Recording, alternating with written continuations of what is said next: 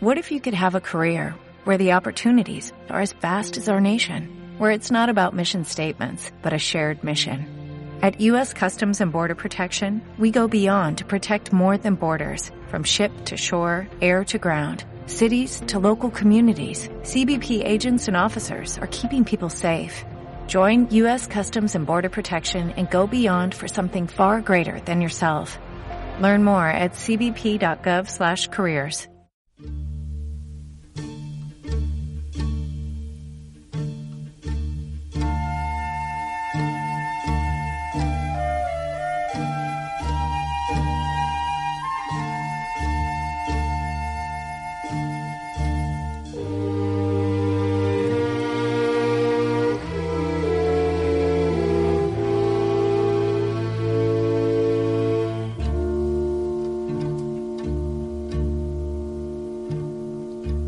La tradición esotérica de Krumheller. Después de 14 siglos de silencio, reaparece en la sociedad la gnosis de hoy, de ayer y de siempre. Es sabido por todos que el gnosticismo como sistema filosófico, místico y científico a la vez es el fiel y legítimo poseedor de las grandes claves del hermetismo trascendental que permite al sincero devoto alcanzar las cimas de la autorrealización íntima del ser. Comentaba Jung en su libro El secreto de la flor de oro, tenemos hoy en la masa anónima un movimiento gnóstico que psicológicamente corresponde de manera exacta al de hace 1900 años. Entonces, al igual que hoy, peregrinos solitarios como el gran Apolonio, tienden los hilos espirituales desde Europa hasta Asia, quizá hasta la India lejana.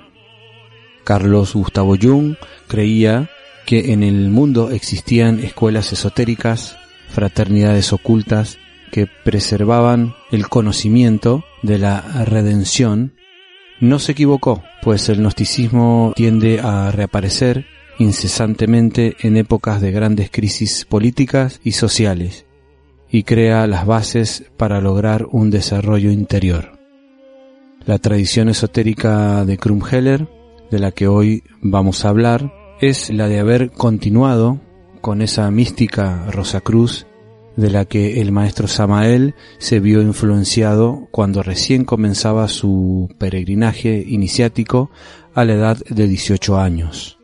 Él decía, 18 primaveras de adolescente ya tenía en el camino de mi actual reencarnación, cuando hubo de concedérseme el alto honor de ingresar a la escuela Rosacruz Antigua, institución benemérita en buena hora fundada por el excelentísimo señor doctor Arnoldo Krumheller, médico coronel del ejército mexicano, veterano ilustre de la Revolución Mexicana, insigne catedrático de la Universidad de Medicina de Berlín, notable científico y políglota.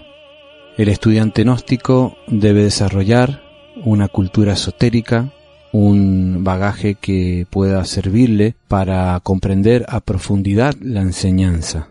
A lo largo de las más de 60 obras e innumerables conferencias, el maestro Samael hace mención de diferentes escritores que lo influyeron y que recomendaba para que el, estudiante ampliara su conocimiento.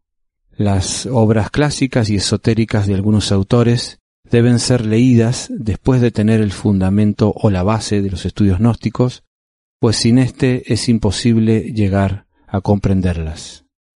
Vamos a continuación a leer un poco de la biografía de Krumheller, él nace en Salchendorf, Alemania, el 15 de abril de 1876, en una localidad con acendrada tradición minera, aspecto que motivó en el pasado a la familia Heller a migrar a América, ya que ellos llegaron a México por aquellos tiempos de 1823, donde la explotación minera estaba en total desarrollo. Esto hace que Heller sienta un interés profundo por viajar a este país y bueno, se establezca por muchos años allí. Él ya había estudiado y se había desarrollado como médico en Alemania, también en Suiza, y militar en el ejército mexicano. Pero su atención la dedicó a los estudios de esoterismo, gnosis, teosofía, ocultismo y martinismo. Tal como él mismo lo describe en su autobiografía, publicó varios libros y artículos en su revista Rosacruz, fue comendador mundial de la Fraternidad Rosacruz Antigua y arzobispo supremo de la Iglesia Gnóstica. Pero vamos con nuestros invitados a conocer más de la obra de este gran ocultista. Vamos entonces a saludar a nuestros amigos Jairo León Pisano y Daniel Reyes. ¿Cómo están? Paz inverencial. Paz inverencial, Elio. Eh, aquí estamos listos para participar con un poquito y conocer un poco más de la obra tan insigne de, eh, doctor Krumheller. Buenas tardes, Elio. Estamos ante un reto importantísimo que es conocer la cara desconocida de uno de los grandes hombres del siglo, Arnoldo Krumheller, guía y paradigma de los primeros estudios esotéricos de Víctor Manuel Gómez Rodríguez, esotéricamente conocido como Samael Aumbeor. Así estaremos develando este triángulo entre el ser, mujer y Samael. Muchas gracias Jairo y Daniel por participar. Vamos a preguntarte, Jairo, vamos a comenzar contigo, abriendo esta mesa de comentarios y de debates. El maestro habla de que el estudiante gnóstico debe desarrollar una amplia cultura esotérica, pero ¿a qué se refería con estas palabras y por qué debemos de conocer a los autores que hace mención en sus libros y en sus cátedras, en las cátedras que el maestro Samael impartía? Samael Aumbeor tenía la virtud de universalizar sus conceptos porque incluían un poco de varias escuelas en diferentes lugares del mundo. Sin embargo, al ver dentro de la obra de Krumheller una cohesión, un orden iniciático profundo, se dedicó a tratar de entender como escuela qué era lo que en sus escritos Krumheller ponía. Y así como fue Krumheller el aprendiz número uno de Elena Petronila Blavatsky con su obra permanente de la doctrina secreta, también Samael fue un admirador seguidor y analista de todo lo que Krumheller hizo, interna y externamente. La parte esotérica y la parte profesional de cada de Krumheller tienen para Samael dos respuestas con mucha intensidad y afirmadas dentro de los parámetros que han marcado a las doctrinas esotéricas del mundo. Gracias Jairo. Vamos para dar inicio a la vida del insigne Dr. Krumheller, habremos de leer un párrafo extraído de su libro Conferencias Esotéricas, publicado en México en 1908, el cual dice así, La lógica de la doctrina espírita me convirtió en un espiritista convencido, y como la muerte de mi madre me había insinuado en estas ideas, a ella la había inmortalizado en mí cuando evocaba sus recuerdos, sus consejos, la sentía vibrar en mí mismo. Esa es la verdadera comunicación espiritual. Entonces vamos a dirigirnos a Daniel. ¿Cómo crees, Daniel, que inicia su peregrinaje esotérico, Krumheller? Bien, quizá como muchos de nosotros en el espiritismo. Esa fue de alguna forma la primera ideología que Krumheller pues asimiló para él mismo, como bien lo mencionaste anteriormente, con la pérdida de su madre a la cual quería profundamente, pues lo llevó de alguna manera a querer comunicarse con ella, al igual como le pasó a muchos personajes de la historia. Por aquel tiempo el espiritismo estaba prácticamente de moda, entonces eh, toda la aristocracia inglesa, eh, francesa, española, sentían una profunda inclinación hacia este tipo de prácticas, que obviamente con el tiempo se dio cuenta que no era correcto. Pero sí, pues él lo menciona en su autobiografía, que fue uno de los primeros impulsos con la finalidad de comunicarse con su madre.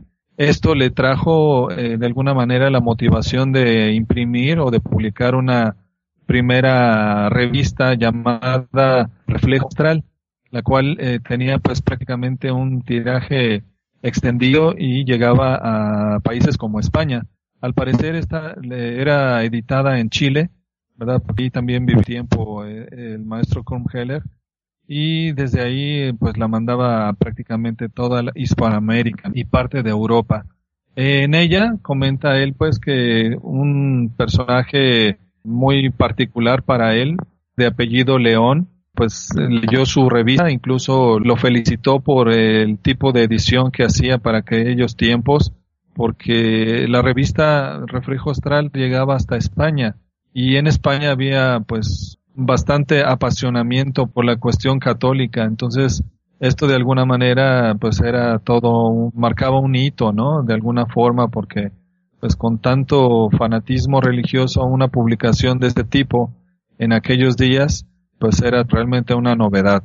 Este señor de apellido León, que era un catalán, le hizo llegar dos obras de carácter esotérico, pues de alguna manera, uno de ellos era un libro eh, llamado Después de la muerte de León Denis, que era un espiritista consumado, y La doctrina secreta de Blavatsky, una obra que también por aquellos días estaba prácticamente de moda, todo un bestseller en esos días porque pues era una obra bastante leída y dice que esto pues de alguna forma lo influyó, modificó completamente sus parámetros y se dedicó de lleno a hacer una investigación en estos ámbitos de la teosofía.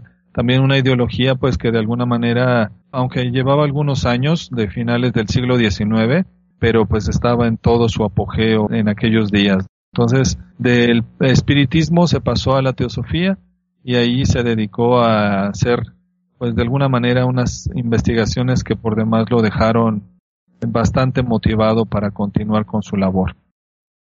Tomando ¿no? la influencia de Blavatsky, ya no solo se interesaban en estos asuntos mis sentimientos, dice Krumheller, mi corazón, los argumentos eh, científicos tan sólidos que empleaba Blavatsky hicieron que tomara parte mi cabeza.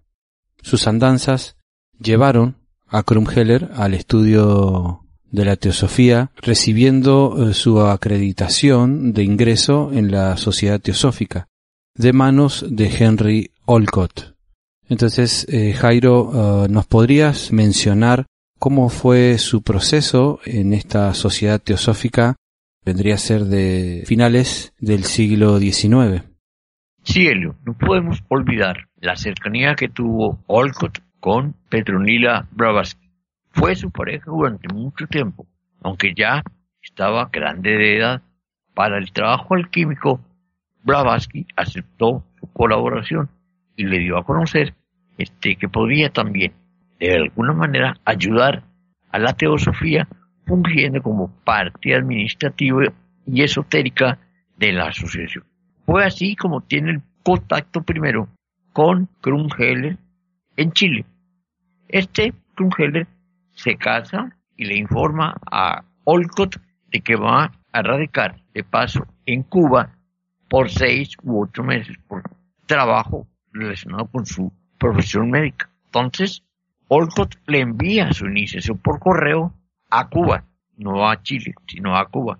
Ahí se fue en luna de miel y reinicia, bajo la influencia tremenda de Blavatsky, un nuevo modo de ver todo lo esotérico que en un principio tuvo raíces espiritistas y ahora, por motivos de conocimiento interior, tiene dentro de la teosofía, la atención de Arnulfo Krumheller. Con su credencial se abre camino, haciendo a un lado a las logias que llamaban de depósito o desconocidas, eran de unos cuantos, que nada más figuraban en papel, y al leer toda la obra de Madame Blavatsky, tuvo un intercambio tremendo eh, de carácter epistolar con Olcott, que era el presidente de la Sociedad Teosófica y viudo de Elena Petronila Blavas. Así es como empieza él entonces a desfogar el conocimiento interior adquirido en base a las prácticas que en sus libros de doctrina secreta, la Isis sin velo, tiene la maestra Elena Petronila Blavatsky. Él se quejaba algunas veces en su novela Rosa Cruz y le dice al maestro Rosso de Luna, español, que Blavatsky era un coloso intelectual en los términos más profundos. Entonces le explica, ya después de un tratamiento epistolar, le dice a Olcott que él prefería estar de su lado como canal de información porque llegó a formar parte, junto con Olcott, Annie Besant, conocida con su cuestión paradójica de presentación de Krishnamurti como el Maestro Jesús. Entonces, todo esto hizo posible que se enlazaran conocimientos diferentes, pero deseos iguales. Heller buscaba la parte interior y Annie Besant buscaba el reconocimiento de Krishnamurti para imponerlo como maestro de ciencias esotéricas mayores. Ahí estuvo el problema.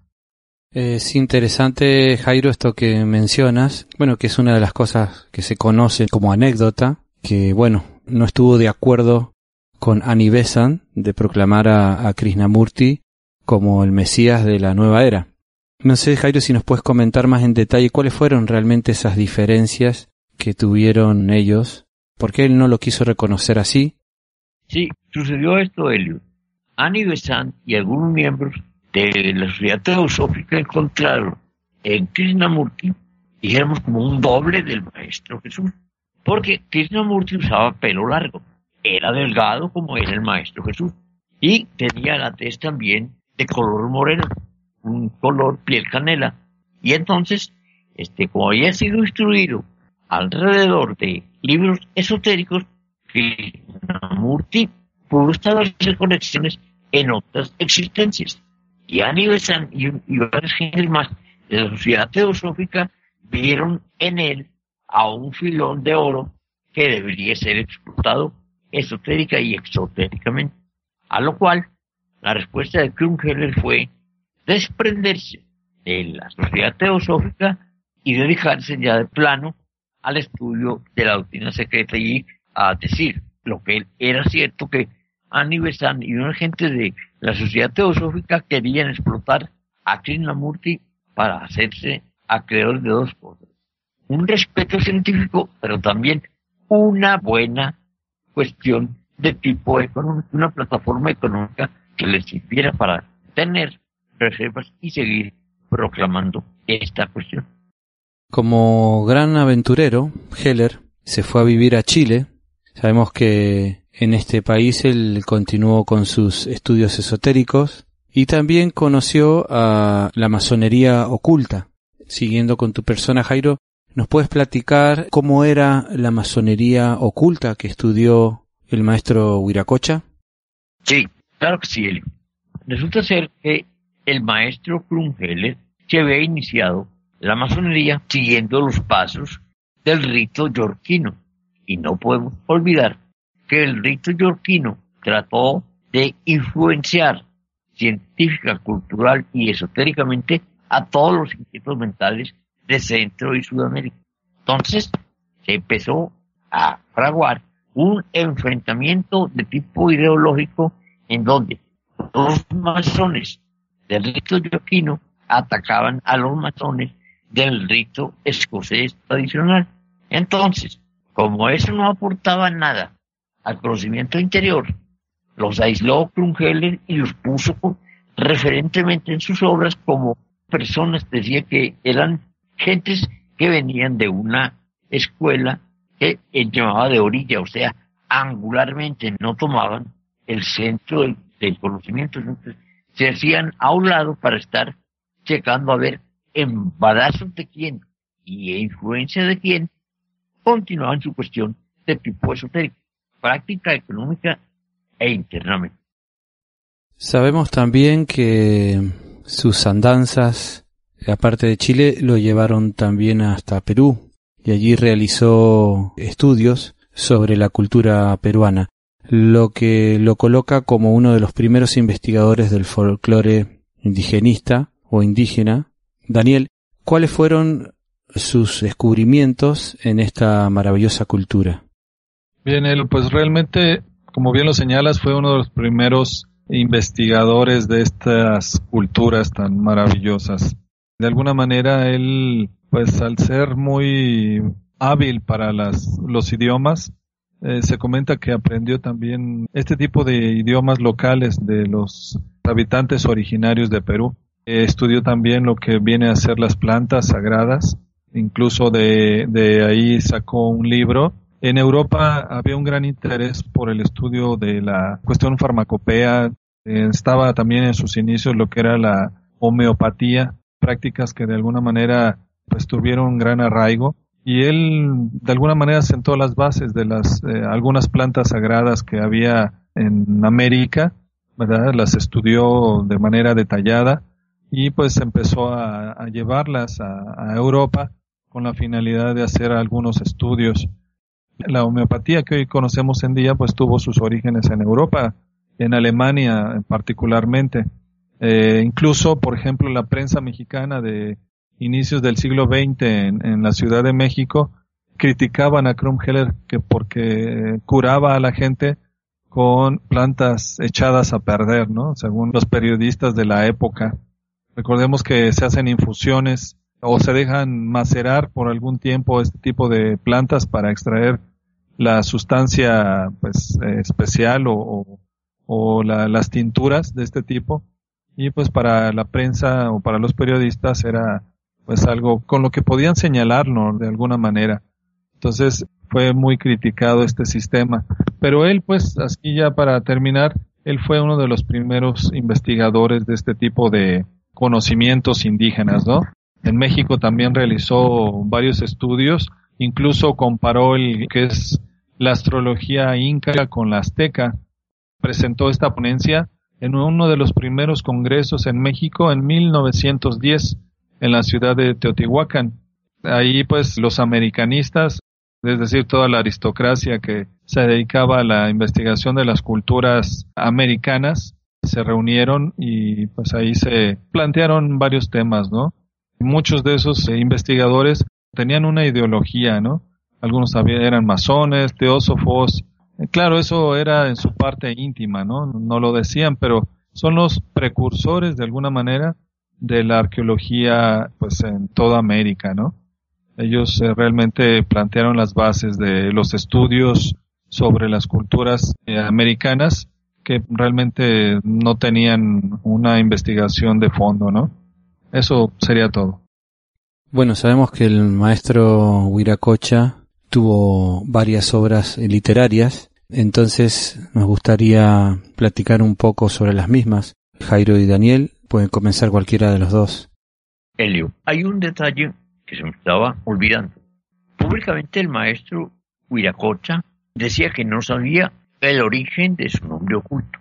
Pero ahora, gracias a la ciencia, a la investigación, se sabe que Viracocha era la tercera persona de la Trinidad Inca, reconocida por los quechuas, los aymaras, los indios de Chile, los araucanos, hicieron posible entonces que esto fuera publicado, pero nadie, como hubo una discreta, un discreto silencio por parte de Huiracocha, quedó nada más este dato como una mera anécdota en tiempo y espacio.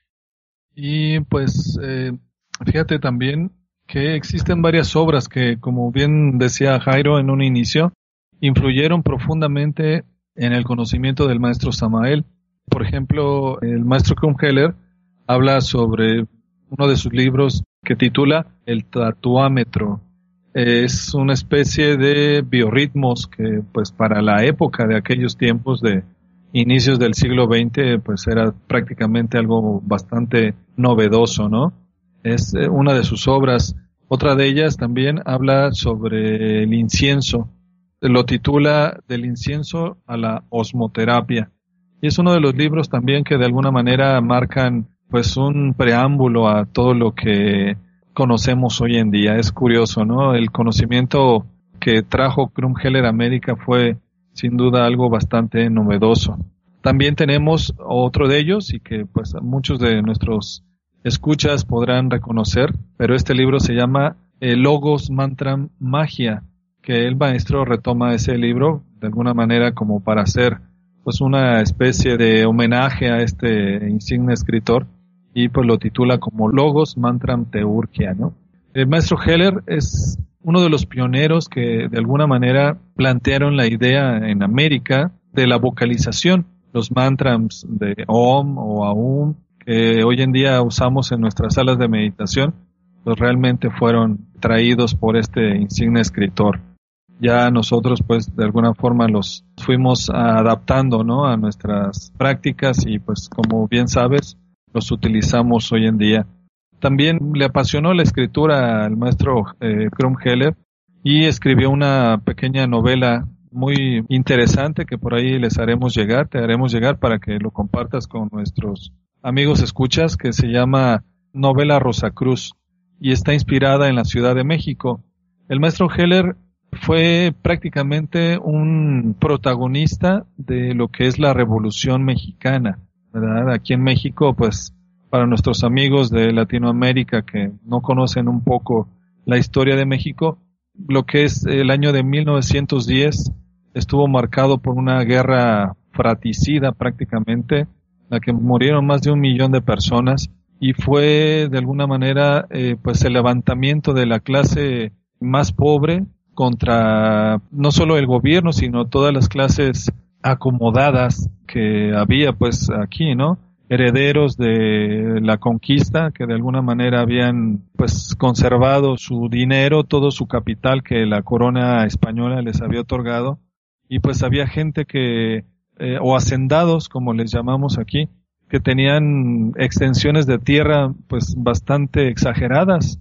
Algunos decían que hasta donde se perdía la vista era el fin de su terreno, ¿no? Y realmente era un abuso, ¿no? Por parte de, de la clase económicamente poderosa contra la gente de campo.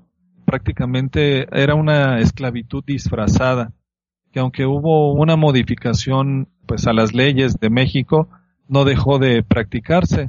Un hacendado tenía el derecho prácticamente de todo sobre los campesinos, ¿verdad? Y era un abuso constante sobre ellos. Vivían prácticamente endeudados porque los salarios eran mínimos, ellos tenían que trabajar la jornada de prácticamente 10 horas.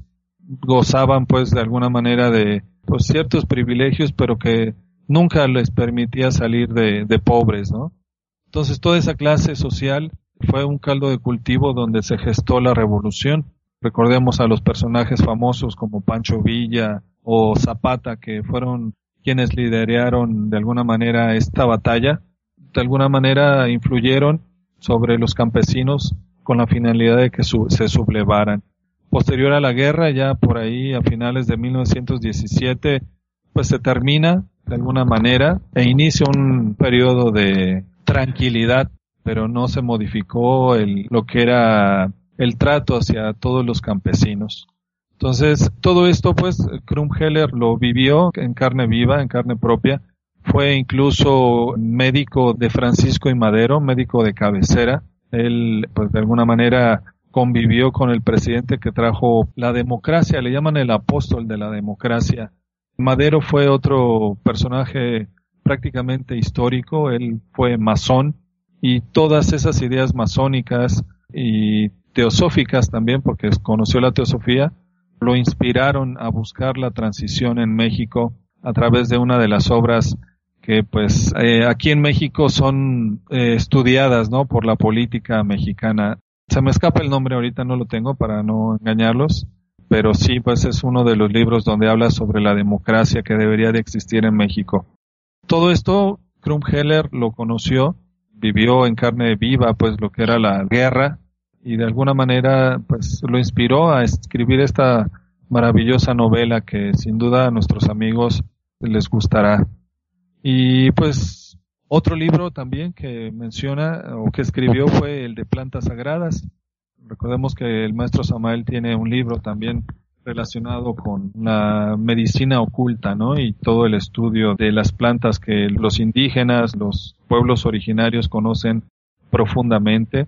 Y pues a grosso modo esos son los, los, los libros, las obras literarias que Krumheller nos dejó.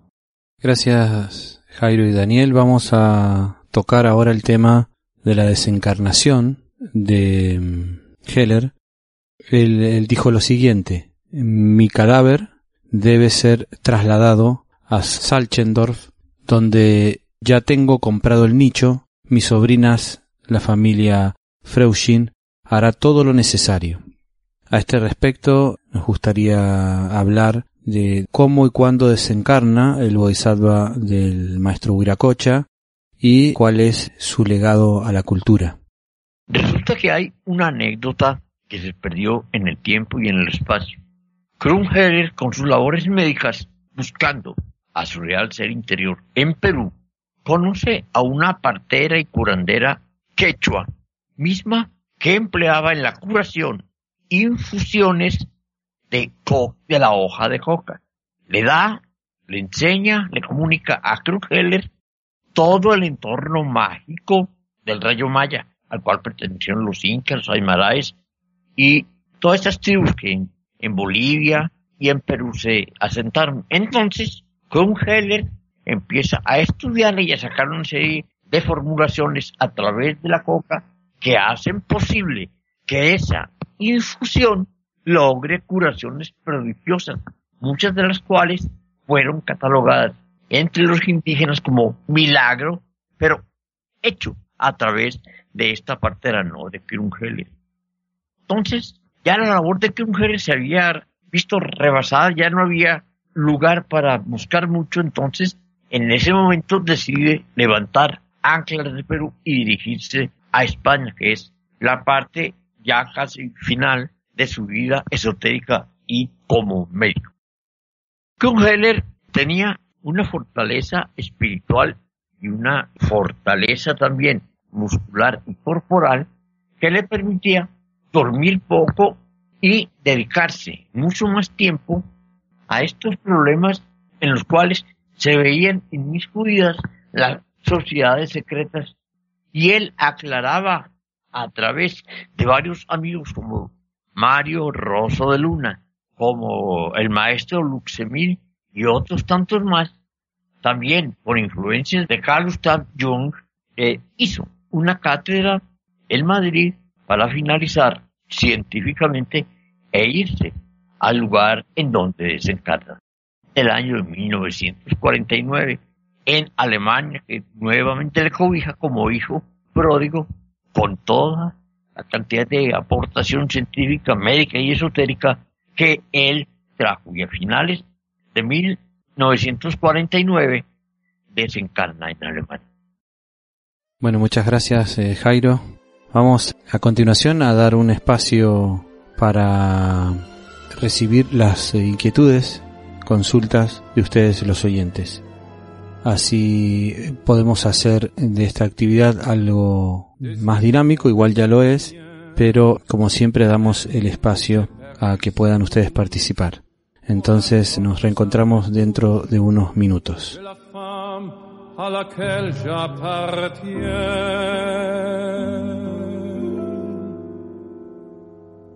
Quand elle me prend dans ses bras, elle me parle tout bas, je vois la vie en rose. Elle me dit des mots d'amour, des mots de tous les jours, et ça me fait quelque chose. Elle est entrée dans mon cœur, une part de bonheur dont je connais la cause. C'était pour moi,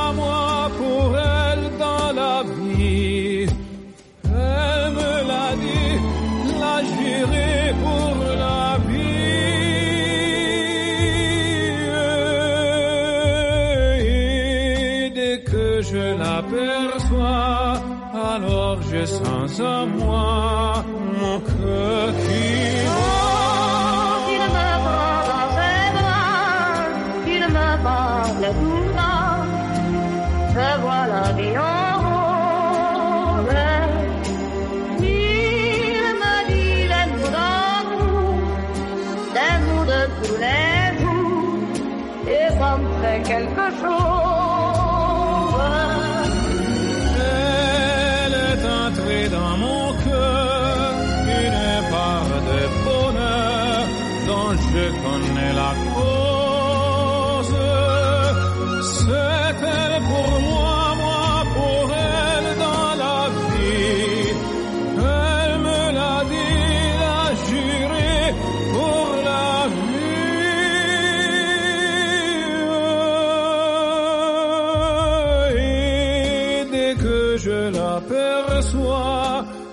forge sans en moi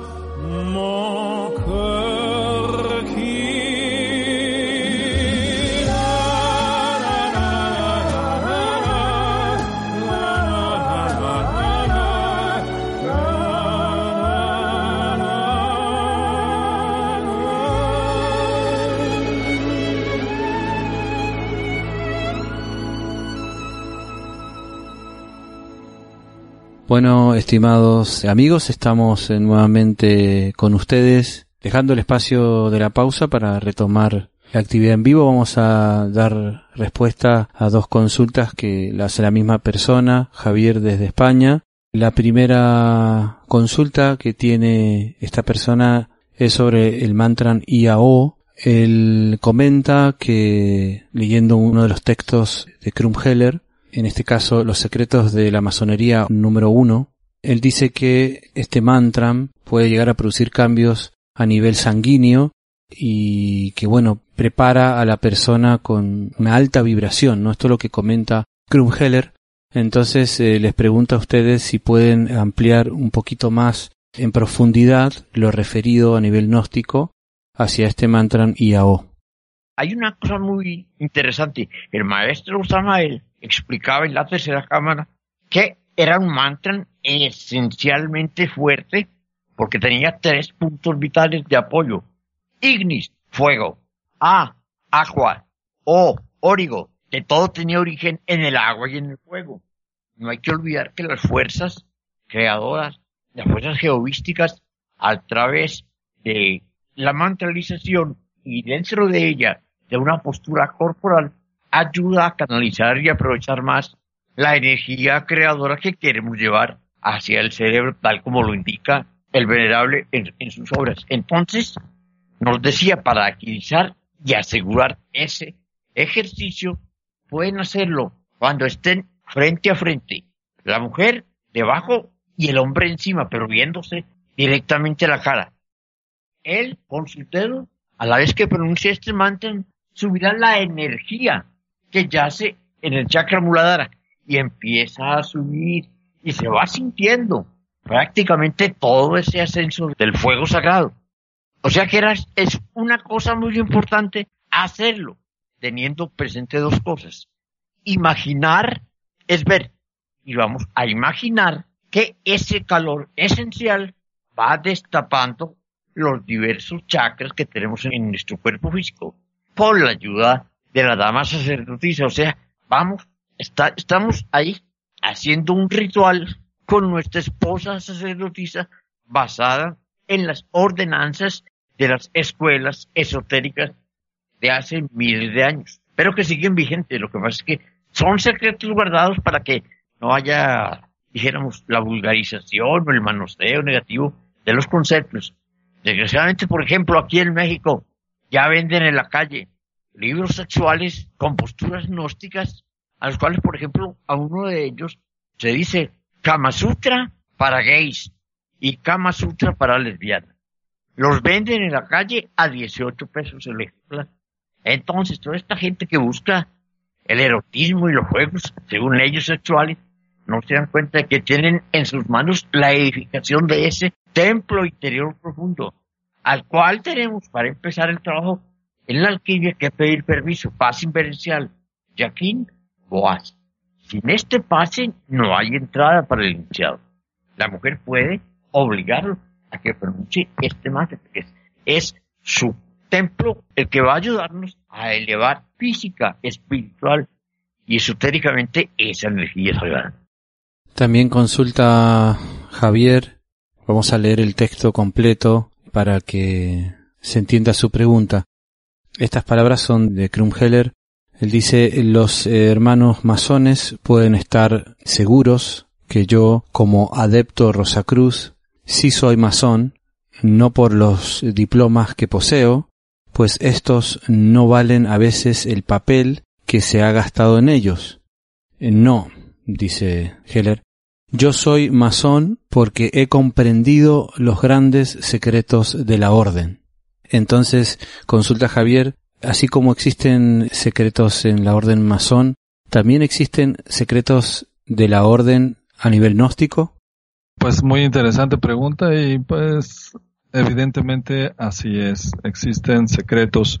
No olvidemos que nuestras escuelas son escuelas esotéricas y como tales, de alguna manera tenemos que preservar pues ciertos secretos que no podemos dar o que no pueden conocer. Cada uno de nosotros va asimilando a través de una comprensión, porque en realidad eso es la iniciación, un, un grado de, de, comprensión de las ideas que recibe, ¿verdad? Cada uno va recibiendo de acuerdo a esa preparación y a ese desarrollo una serie de conocimientos que obviamente van, se van profundizando conforme se va eh, estando en la escuela, ¿no? Y conforme va practicando y se va entregando a ella. Y pues por lo mismo, ¿no? Las políticas de alguna manera que tenemos son esas, el ser eh, de alguna manera o tener ciertos preceptos que pues no todos pueden conocer si es que no tiene pues el grado por decirlo así, ¿no? Aunque no nos manejamos así, pero si si no tiene el tiempo de maduración, obviamente pues no puede conocerlo, pero para responder la pregunta de nuestro amigo, sí, sí, sí existen ese tipo de, conocimientos, pero evidentemente pues no pueden ser revelados hasta que llegue el momento. Bueno, estimados amigos, esto ha sido la mesa redonda con la participación de Jairo León Pisano y Daniel Reyes, misioneros de Ajiacac eh, desde México, que han traído a colación la tradición esotérica de Krumheller. Les agradecemos a todos ustedes y también a nuestros amigos misioneros su tiempo para haber eh, participado en esta actividad dinámica con todos estos temas. Así que, sin más que agregar, los vamos a despedir a todos con un fuerte abrazo y con un paz inverencial. Les dejamos el micrófono abierto a Daniel y a Jairo por si quieren agregar algo que quieran comentar, les damos el micrófono. Sí, muchas gracias, Elio. Realmente te agradecemos por el espacio. Pues nada, lo único que resta es profundizar en el conocimiento, que es maravilloso. Y ya cuando nos sintamos maduros de alguna manera, podemos empezar a leer todas esas obras que el maestro Samael nos menciona. Sin ellas, sin el conocimiento previo de la gnosis es complicado llegar a entender las obras que él menciona en, pues a lo largo de, de, sus varias obras que, o sus libros, ¿verdad? O en algunas conferencias también.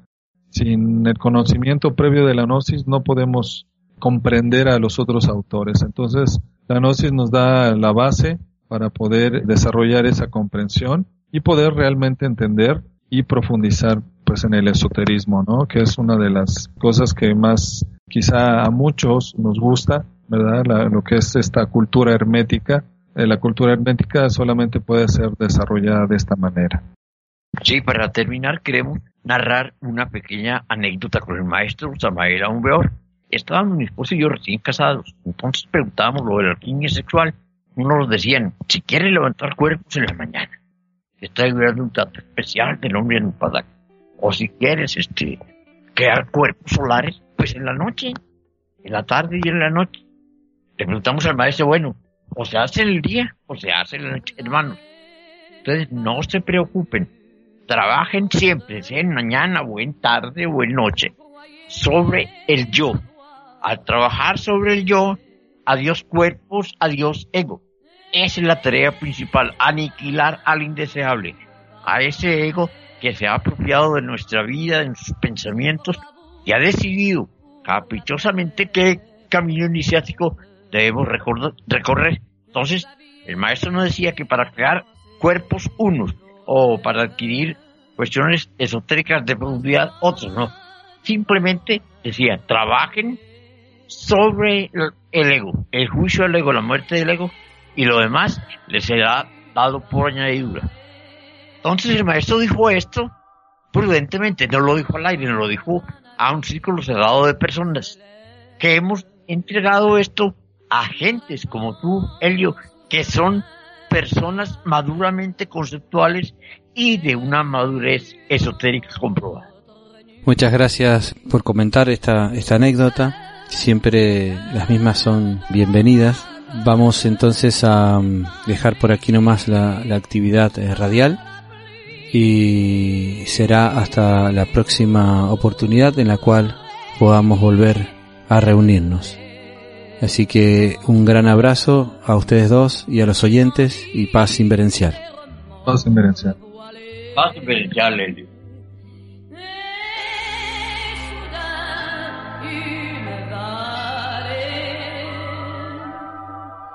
vous apprend que la vie commence. Le ciel tout grand s'éclaire d'amour et de bonté. Soleil pour la vie entière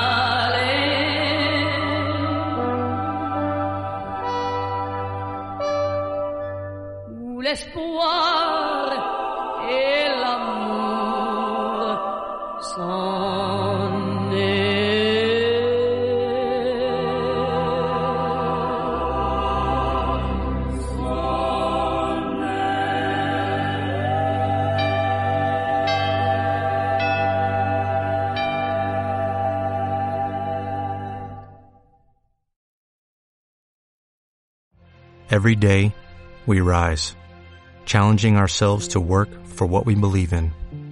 At U.S. Border Patrol, protecting our borders is more than a job, it's a calling. Agents answer the call, working together to keep our country and communities safe. If you're ready for a new mission, join U.S. Border Patrol and go beyond. Learn more at cbp.gov/careers.